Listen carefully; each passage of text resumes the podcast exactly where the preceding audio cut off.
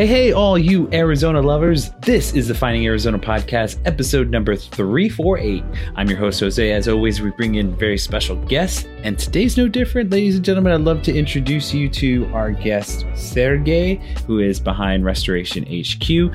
Uh, we had a lot of fun talking to him. He was very intelligent, very, very, very resourceful, and very, uh, very much a open book. Um, I had a very interesting conversation with him about things that are in the trade, uh, things that are a part of the environmental side. So, all in all, it was just a conversation for those of you who don't know what restoration would be in the commercial side. This is a great opportunity for you guys to learn and understand what he's dealing with on the challenges and understand his business. So I encourage you guys always check in with our guests and with the links that we provide in every bio. And as that being said, we'll jump into a little bit of more of the businessy side. You can catch every episode of our podcast at findingarizonapodcast.com. We make it easy for you guys to connect with us. It's all under Finding Arizona Podcast. That's Twitter, Instagram, Facebook, and now that if you're watching it in person, it is YouTube as well. Uh, the, all that being said, connect with us. Tell us who you want in next. And with that, we will continue forward into the episode. Podcast number 348. We will catch you on the next one. And as always, kisses, hugs, and belly rubs. Welcome back, everybody, to the Finding Arizona podcast. I'm your host, Jose. As always, we bring in very special guests every week, and today is no different. Ladies and gentlemen, all the way from Restoration HQ, ladies and gentlemen, I would love to introduce you to Sergey. Sergey, welcome. Thank you. I'm glad to be here. I'm glad you're, you're, telling us a little bit about this business and just kind of, um, you know, it's something that I very much like when you need it, you need it. And I, I know a little bit about, you know, construction and, and just because I'm a landscape architect in my day job. And so, you know, there are definitely things that I can relate to with this, but for the people who don't, um, and my listeners in being involved, I would love to kind of get a synopsis of what Restoration HQ does and just how it became a business and just give us a little bit of your origin story, essentially. Okay. Um, how do I keep you interested in a, in a, in a business that's not super exciting? So, uh, a little background. Um, I started in restoration industry still in my senior year in high school. Um, mm. Just like most probably people didn't have any idea what I was doing or where I was going as far as life. But yeah. I, do, I did know that I really enjoyed math and science. And a buddy of mine worked for this restoration company, which was a little bit smaller, it was a family owned business. Mm-hmm. And uh, I got a call one night. He said, Hey, I know you don't have anything going on. I got this big project. You want to come help us out? Nice. So I went to help out, and during the midst of it, it was a it was a residential project. The homeowner bought us pizza, and I remember looking and going, so you're telling me you you come to this job, you charge them for it, and they feed you? And he said, Yeah. I said, Well, this is a good gig. I kind of like this. and it started with that and continued on. And then I really realized that there is a lot of um, science that goes into it, right? Restoration, mm-hmm. it, it, has a bad reputation, a bad name, because uh, I always say the cost of entry into restoration is very cheap, right? You buy a couple fans, you buy a vacuum, congratulations, you're a restoration company, is how people think, right? Because all we do is extract water and set up a bunch of fans, is what mm-hmm. they say. Uh, but the reality of it is there is it's very complex. There is, you know, you, you're working with physics, you're working with evaporation rates, you're working with um, bound moisture, temperatures, energy for drying. Uh, mold is, is is a side effect of that. So there's so many different layers to it. It's like this big onion, yeah. but it's not known by many. And I got hooked by that. I got hooked by the complexity of it, the yeah. variety of it, and and every day is a new day, and you don't know what's happening. Example is is we we talked. I don't normally wear safety gear, but today was one of those days where I had to, and I love that because yeah, yeah. You, you, get this variety. As far as Restoration HQ. Uh, Restoration HQ just started its ninth year, and I've been in the industry for I'm, I'm in my 21st year. And uh, the first company I worked with, I was with them for about 12 and a half years. Yeah. And departed. Uh, that's a whole different sad story that goes around that. But um, I departed and I decided that I wanted to change the industry, right? Mm-hmm. Every, every entrepreneur is all, I'm going to create the next best product. Yeah. So that was my goal. And what that meant was to start a company that had an alliance mm-hmm. to the end user, to the customer, and not to the insurance company, okay. which is very untraditional in our industry. Okay. Insurance companies, as we know, um, provide a lot of work. Uh, no different than a medical industry. If you're a doctor, you want to align yourself with insurance companies, so you get the coverages, things like that. Yeah. Restoration companies are very similar the same way. The adjusters will give them work, they'll get a preferred program list. But the problem with that is it changes loyalty. Mm-hmm. The hmm. contractor is no longer loyal to the customer. They're loyal to the insurance companies because let's be honest, who's going to buy the hand that feeds them? Yeah, exactly. So when I said I wanted to change the industry, I did two things commercial only, no residential. And the second part about it is no insurance program work. We only develop our own relationships and mm-hmm. we deal with customers that not only approve us as their teammate, but we approve them as our teammate as well. I love that. So there's a mutual benefit, or at least a, a mutual communication in that sense for, between you and and the end user, like you were saying. I would love to kind of pick your brain about just kind of the early developments of this, and you know, kind of why why these foundational pieces are so distracting, or at least in the sense of they are um, impeding some of the work and allowing this kind of monopoly factor essentially coming up to or at least not mo- mo- monopoly but at least like allowing these like overarching umbrella insurance companies to become now the main factor instead of the end user well I, I would, you know, there's a, there's a couple of theories that I have about that, right? But if we look at the residential world, Mm-hmm. You know, an average home policy could be between a thousand to two thousand dollars a year, okay. right? Yeah. An average deductible is about five hundred bucks. So now you got a homeowner who has a loss, and the loss is ten thousand dollars. So if you were the insurance carrier and you only insured this person for a year, you're eight grand in the hole, roughly, right? If yeah. kind of rough numbers. Of course, you're gonna want to save every dollar you can. I mean, you look at State Farm, if they have a million claims to save a dollar, there's a million bucks. Very simple, quick, mm-hmm. easy math. So insurance companies have realized that their adjusters are not make you whole, but instead they're revenue generators. Got it. So adjuster's job is to protect the insurance company. Mm-hmm. Now there are good adjusters, there's bad adjusters, there's good doctors, bad doctors, right? Every industry has that that spread. But if you were that homeowner and you're facing a ten thousand dollar bill, and you don't have the money, mm-hmm. but you have the, the money for the deductible and your insurance company comes in and says certain key things that makes you second guess the contractor like well this may not be covered claim or if they're charging more than what our preferred vendors want to pay then you're going to be stuck for having to pay the difference often people will just give in and say i'm just going to go with the insurance company so then the contractors realize that I got to align myself with the insurance company. If I'm a value to them, I'm going to be the one that they put on that list, which means I'm going to get volume of work. Yeah. But what they didn't realize by doing that, the phrase that I use is we sold our soul to the devil. Mm-hmm. And I'm not saying the insurance companies are all bad. That's not what I mean. But what I'm saying is that we have given away our commitment to quality in exchange for volume of work. Got it. Yeah. And as that continued on, when I started the industry, it wasn't as bad and it continued on and on and just progressively got worse. Mm-hmm. And it got worse because more and more people got into restoration company. Because if you were to look at it, they always advertise 60% gross margins. Mm-hmm. Yes, because we have a lot of equipment. But what yeah. they don't say is your net is not even close to that. And what I know from business is, you know, they say uh, revenue is for bragging, right? Uh, mm-hmm. your income is actually for peace of mind.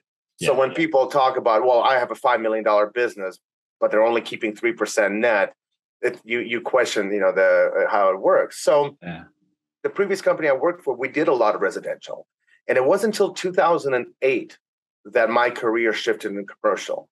And it happened because the company that I was working for all our home builders, everybody who we were working with, all of a sudden started filing bankruptcies. And we were facing potential loss of the business. Since at that point, about 54% of our annual revenue was in accounts receivable. And we were just told we're not going to get it. No. So we had to shift gears. And once I shifted gears, I realized that there was this big void where the commercial client understands the building, understands how to operate it, but they're dealing with a residential company who has been forced into being obedient to listen to the insurance companies and working at such small margins that they can't invest into their employees to learn the science of drying.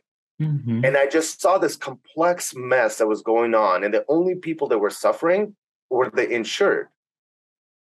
So the shift to commercial came with that. And you know, the example I give, if you ever been in a car accident, right? Yeah. Nobody ever walks away from that claim saying everything was great. There's always pain points. Adjuster takes too long to respond. They're wanting to use used parts. They only paint the fender, but not the door. You can see the paint not matching. Yeah. Similar yeah. things happen in in, re- in commercial properties and residential. You know, if your whole house has the same type of wood floors, and you only had damage in one bedroom, the insurance company mm-hmm. is going to be like, I'm only replacing the bedroom, but that floor is discontinued. Yeah. Yeah. I, I, I mean, it's one of those things that just, again, pops up.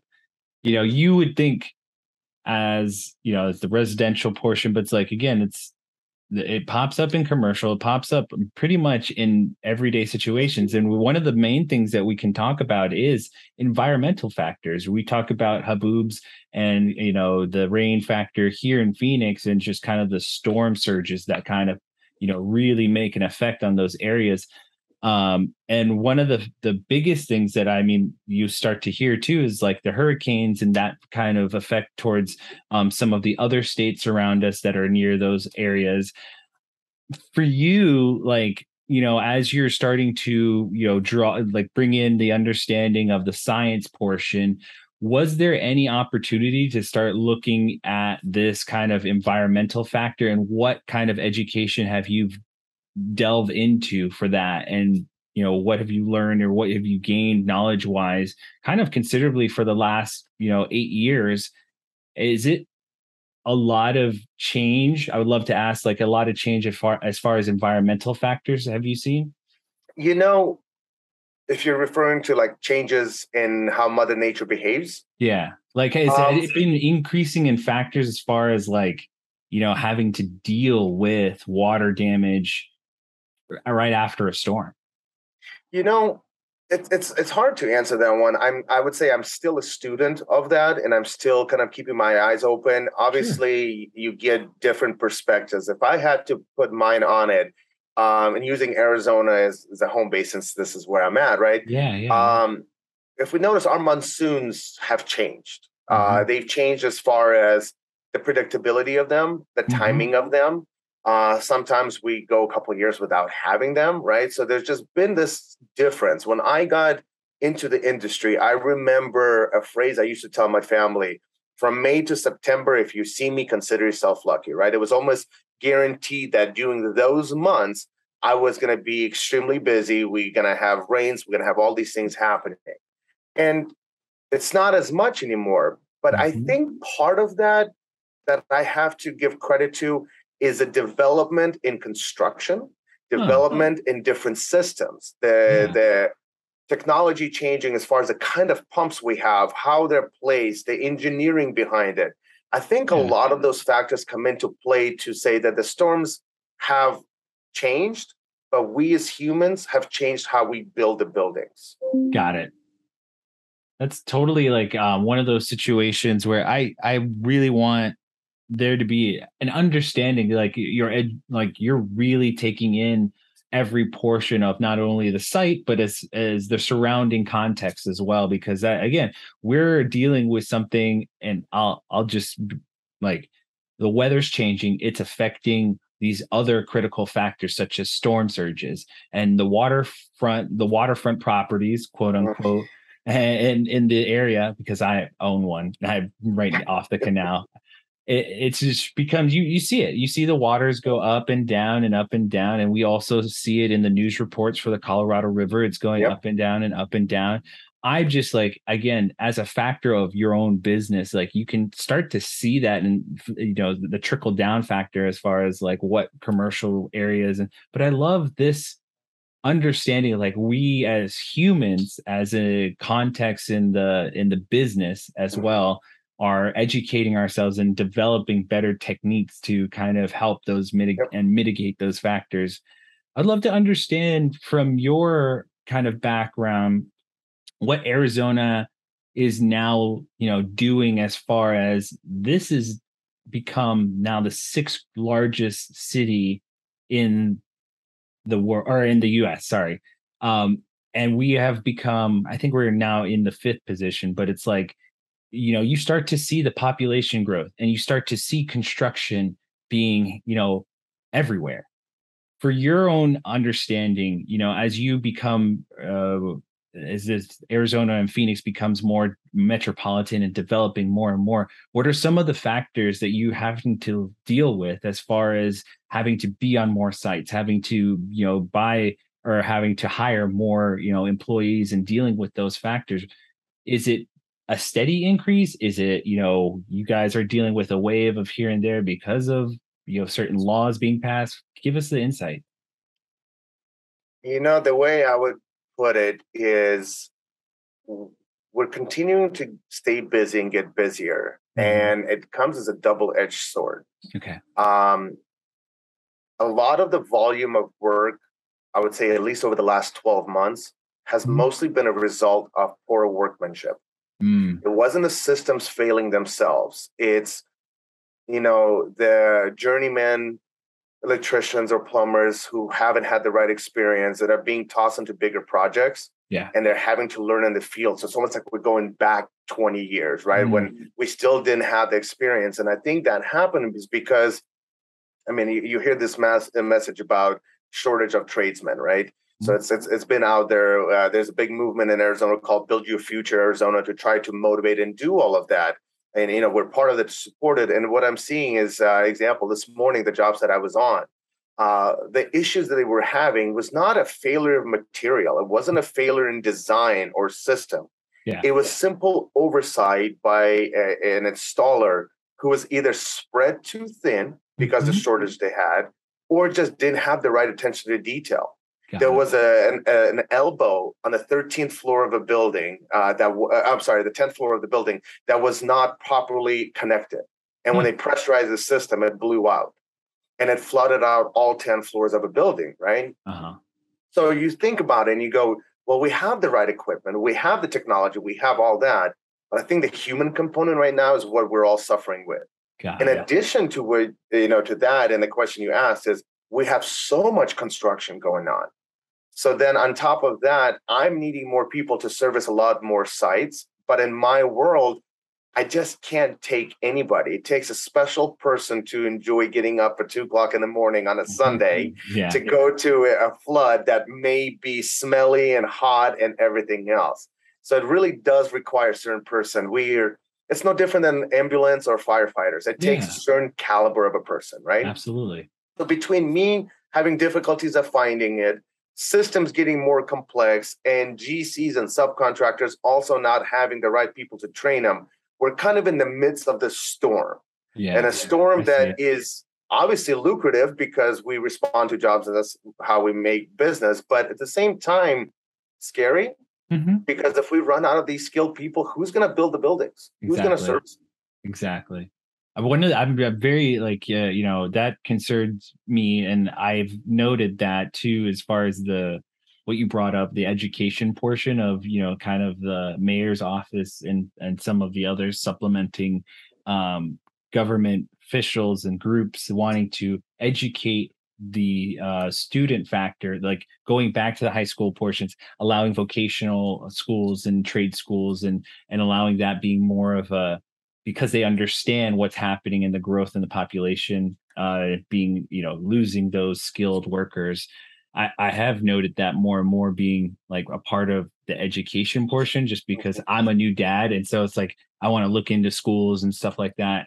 Um, the other thing, by the way, thank you very much. I appreciate it. Um, the other thing I would love to talk to you about is this technology um, gap that I would love to like ask you about one of the things from my end is as a designer where, technology is kind of keeping up and also not at the same time. One of the cool things that i've learned or kind of build in my world was the starting a visualization with bim and then moving into um, artificial like uh, putting on the goggles and starting um, have you guys run into any kind of technology that has allowed you know beyond the fans and the pumps and everything like that maybe a like I would love to hear if there's anything that you would love to see as far as helping you guys out technology wise, or if there's anything cool that you've stumbled across in your field.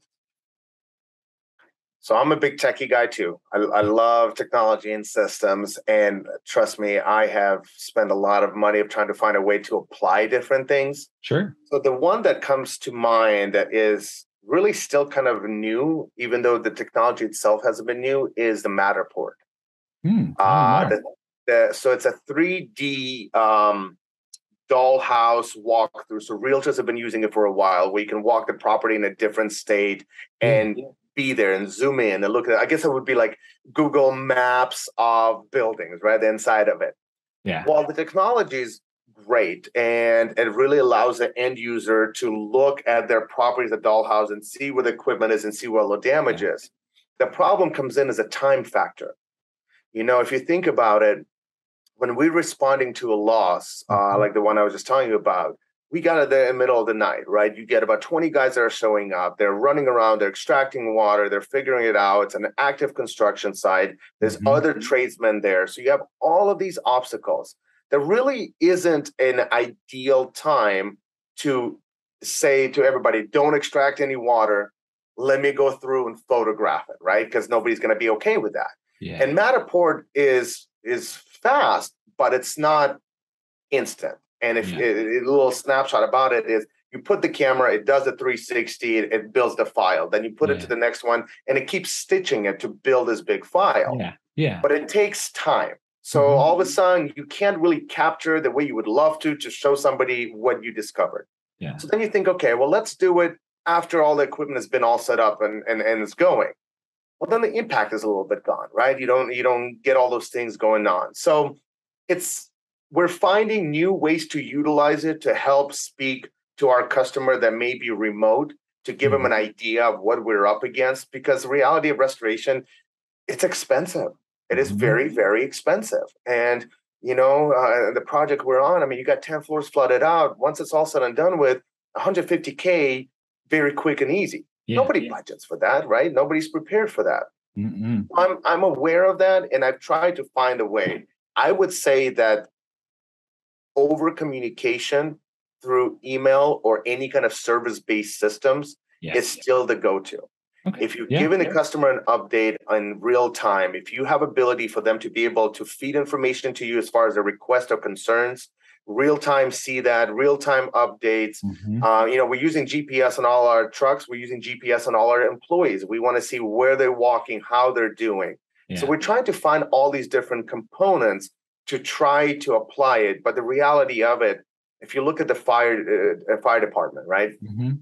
Their infrared cameras are probably as techiest stuff that they got. Yeah. But beyond that, Still it's oxygen mask, water, oxygen. Yep. I get it. Right. No, I, so, and that's why that's why I'm like anything that we can kind of discuss here and just kind of bring out in those high pressure moments. And you've already done it. Like I just I I 100% agree. Like there are you know portions of like this tech the data collection the you know kind of helping you guys orient yourselves in the moment but it's like yeah it's not instant it's not like it's not gonna it's more meant for collection in a prime moment, like in a non lethal, non you know uh, critical moment. So um, now I would the... say if there was a way to take Google Earth car that can drive down the road at mm-hmm. speeds of 30 and 40 miles an hour and collect that data to then then it would be a different story and i did yeah. see this a little bit i'm assuming it's very expensive it was it was a piece that you kind of put on yourself. It had uh, radars on it. It had cameras on it, so it was yeah. constantly taking measurements of things, yeah, and you yeah. just walk the building. Oh if that gosh. can become a little bit more affordable and better, then in that beginning of the loss, the guys can continue extracting while one person walks the entire place. Yeah. Gives it a real good view. Maybe it takes a day or two to process it. That's okay. Yeah. But it's just expensive. Mm-hmm. And let's be honest, employees and technicians, they're not always very careful with your stuff. just, you know, yeah.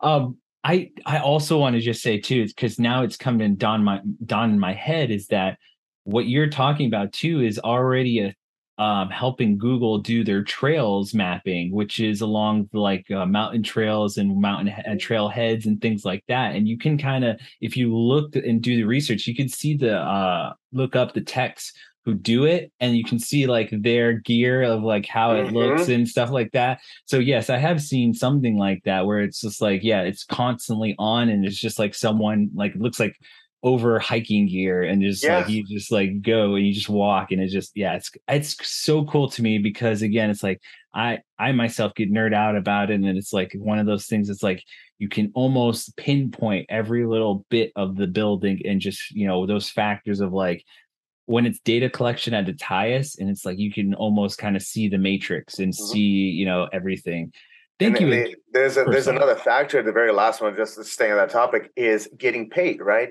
often restoration companies, just like the fire department or an ambulance, mm-hmm. we're expected to go in and get it done. Mm-hmm. But then we have to make the person, the adjuster, or whoever is paying the bill, understand what happened mm-hmm. days after it happened. Yeah. And that's where the difficulty comes in, right? Because when they can look at it and be like, well, you had 20 guys out there. Did you need 20?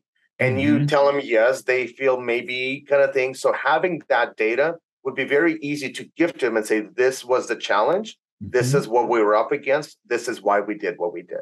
Yeah. And it's so like again, back to the you're not trying to bite the hand that feeds you. It's like you're you're appeasing them almost. Yep. And it's like, well, how can we appease you if we don't really have the data collection? You know, we can't give you that because it's 10 days later. We don't, you know, we can't people understand it's like even if you were doing a interview with someone days later it's like their mind isn't fully uh capturing everything and it's not going to give you 100% of what you need. So time again, is a spackle for the mind. It patches all the holes and makes everything better. Dude you got the best sayings. I gotta i gotta write some of these down. These are good. Um so can i pivot towards you know you personally? What are some of the things in your own life um, that you'd like to keep? You know, is it you know because you were talking to me off air, like you had to get up at four in the morning. That's a crazy schedule. Like you must being on call and stuff. Are there any things like gym, meditation, whatever that keeps you kind of centered and not jumping off the walls? so I don't know if you know the name Cameron Herold. Mm-hmm. Uh, Cameron Herold, uh, he's written a bunch of books. Uh, one of his best books that I really liked was uh, Meetings Don't Suck, You Suck at Running Meetings, right? So it's good for like leaders to read about how to make them better. But I went to one of his presentation and he spoke about the three different components that he believes entrepreneurs had to have and he kind of had. And it could be a little controversial. Some people may disagree with that, and especially because it talks about a potential disease, right? But he yeah. used it in a way to really help understand. He said most entrepreneurs suffer from three things ADHD, bipolar, and Tourette's. Now, obviously, there was some feelings around people like, well, what do you mean? He's like, well, think of it. You're doing 50 different things at the same time throughout the day. You're mm-hmm. sending out emails, you're speaking to your coworkers, you're doing this, and all of a sudden something happens, you run off there, and then a new meeting pops up, and you're getting up to speed, and then this, and then that. He goes, clinically, that would be inability to focus on one thing. He goes, but the way I look at it is look about your computer's operating system. If you ever do the task manager, control or delete, yeah. right, you can see every software how much of CPU it's consuming. Mm-hmm. And the computer distributes it based on what it needs. So I said, yep, check. I, I have that problem. I, I have that, right? Squirrel. I'm, I'm off to the side. then he said about bipolar. And I said, well, I was kind of confused on it. But he goes, think of it this way morning starts great. Mm-hmm. And you have a bad meeting at 10 and you're mm-hmm. down. And at 11 o'clock, you meet a customer for lunch, and all of a sudden you're happy and, and cheery again. He goes, We go through these mood swings where the world's on fire, everything's great. Mm-hmm. You know, I don't want to do this anymore. I love my job, right? You yeah, got all yeah. of these going on. And as far as the Tourette's, he goes, is sometimes we don't filter our thoughts because we're running so fast, we're getting all this information out. So mm-hmm. I kind of thought about it. So to answer your question, I am aware that my brain operates like that. Um, I think this is why I love this industry. Yeah. Is I didn't think I was going to work at four o'clock this morning. In fact, I wasn't supposed to have my first meeting until seven. My guys called. There was an emergency. I got excited. I ran. Squirrel. Yeah. Right. So there I am. While sitting here talking to you, I'm still thinking about the job and what needs to be done. And once sure. we are done, I'm gonna run, you know, on and keep going because I got a bunch of big pieces of equipment coming in. Yeah. So now I'm excited to go down there. So I've accepted it and said, okay, so how do I unplug? So what works for me is um, I can't say I'm a new dad anymore because mine's two and a half but I'm not having any more, so I'm gonna ride it out a little bit. I'm still a new dad. I I will ride that out until he's a little bit more like that. Probably like three is when I'm yeah. like, yeah, like that's. I, I stopped counting months past like 18, right? You know, it's 14 months, right? 18, like it's a year and a half. So a year and a half. my, my son was born in February of 2020 when COVID was happening. Yeah. So I was stressed. There was a lot going on. We were very busy uh, dealing with a lot of emergencies. But what I realized, what works for me, is being dad. So when I get a chance to unplug, and the way mm-hmm. we unplug, me and my fiance, we like to go camping. Oh, so we'll wow. take our uh, travel trailer, we'll go up somewhere in north, preferably with no cell phone reception, so I can unplug my brain. It's a similar technique that Bill Gates uses when he takes a week off for just reading and thinking. Mm-hmm yeah. It's a it's a specifically planned blackout. Mm-hmm. And I need to do this two to three times a year to keep my brain working. Beyond that, I am part of a group called uh, it's EO uh, Entrepreneurs Organization, and it's yeah. an Arizona yeah. chapter. And through that organization, one day a month, we have to unplug and be present to a meeting.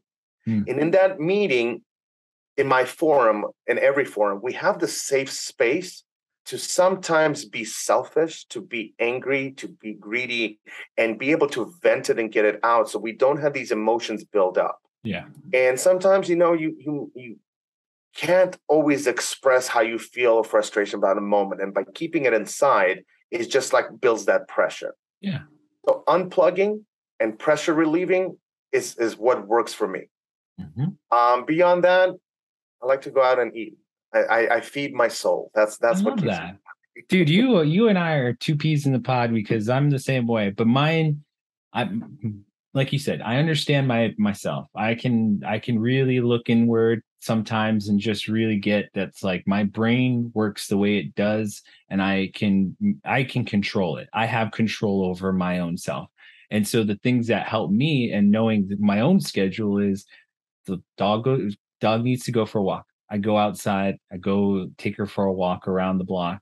I take in the moment. I don't bring my phone. I just really listen to nature in the morning. And the same thing, like other factors too, sometimes. Little guy wants to go, you know, for a walk outside. It's like we go together as a family. We take a five minute break. We don't bring our phones. It's again those little bits that we know that we can handle because he's still kind of young and we're still trying to figure out, you know, the schedule so that we you know he's kind of stayed a path of like calm and just continue uh, but that's one of the things that I love doing is just going on walks and just really allowing myself to let go of certain things, um, like you said, that build up, uh, whether that's through work or through personal life.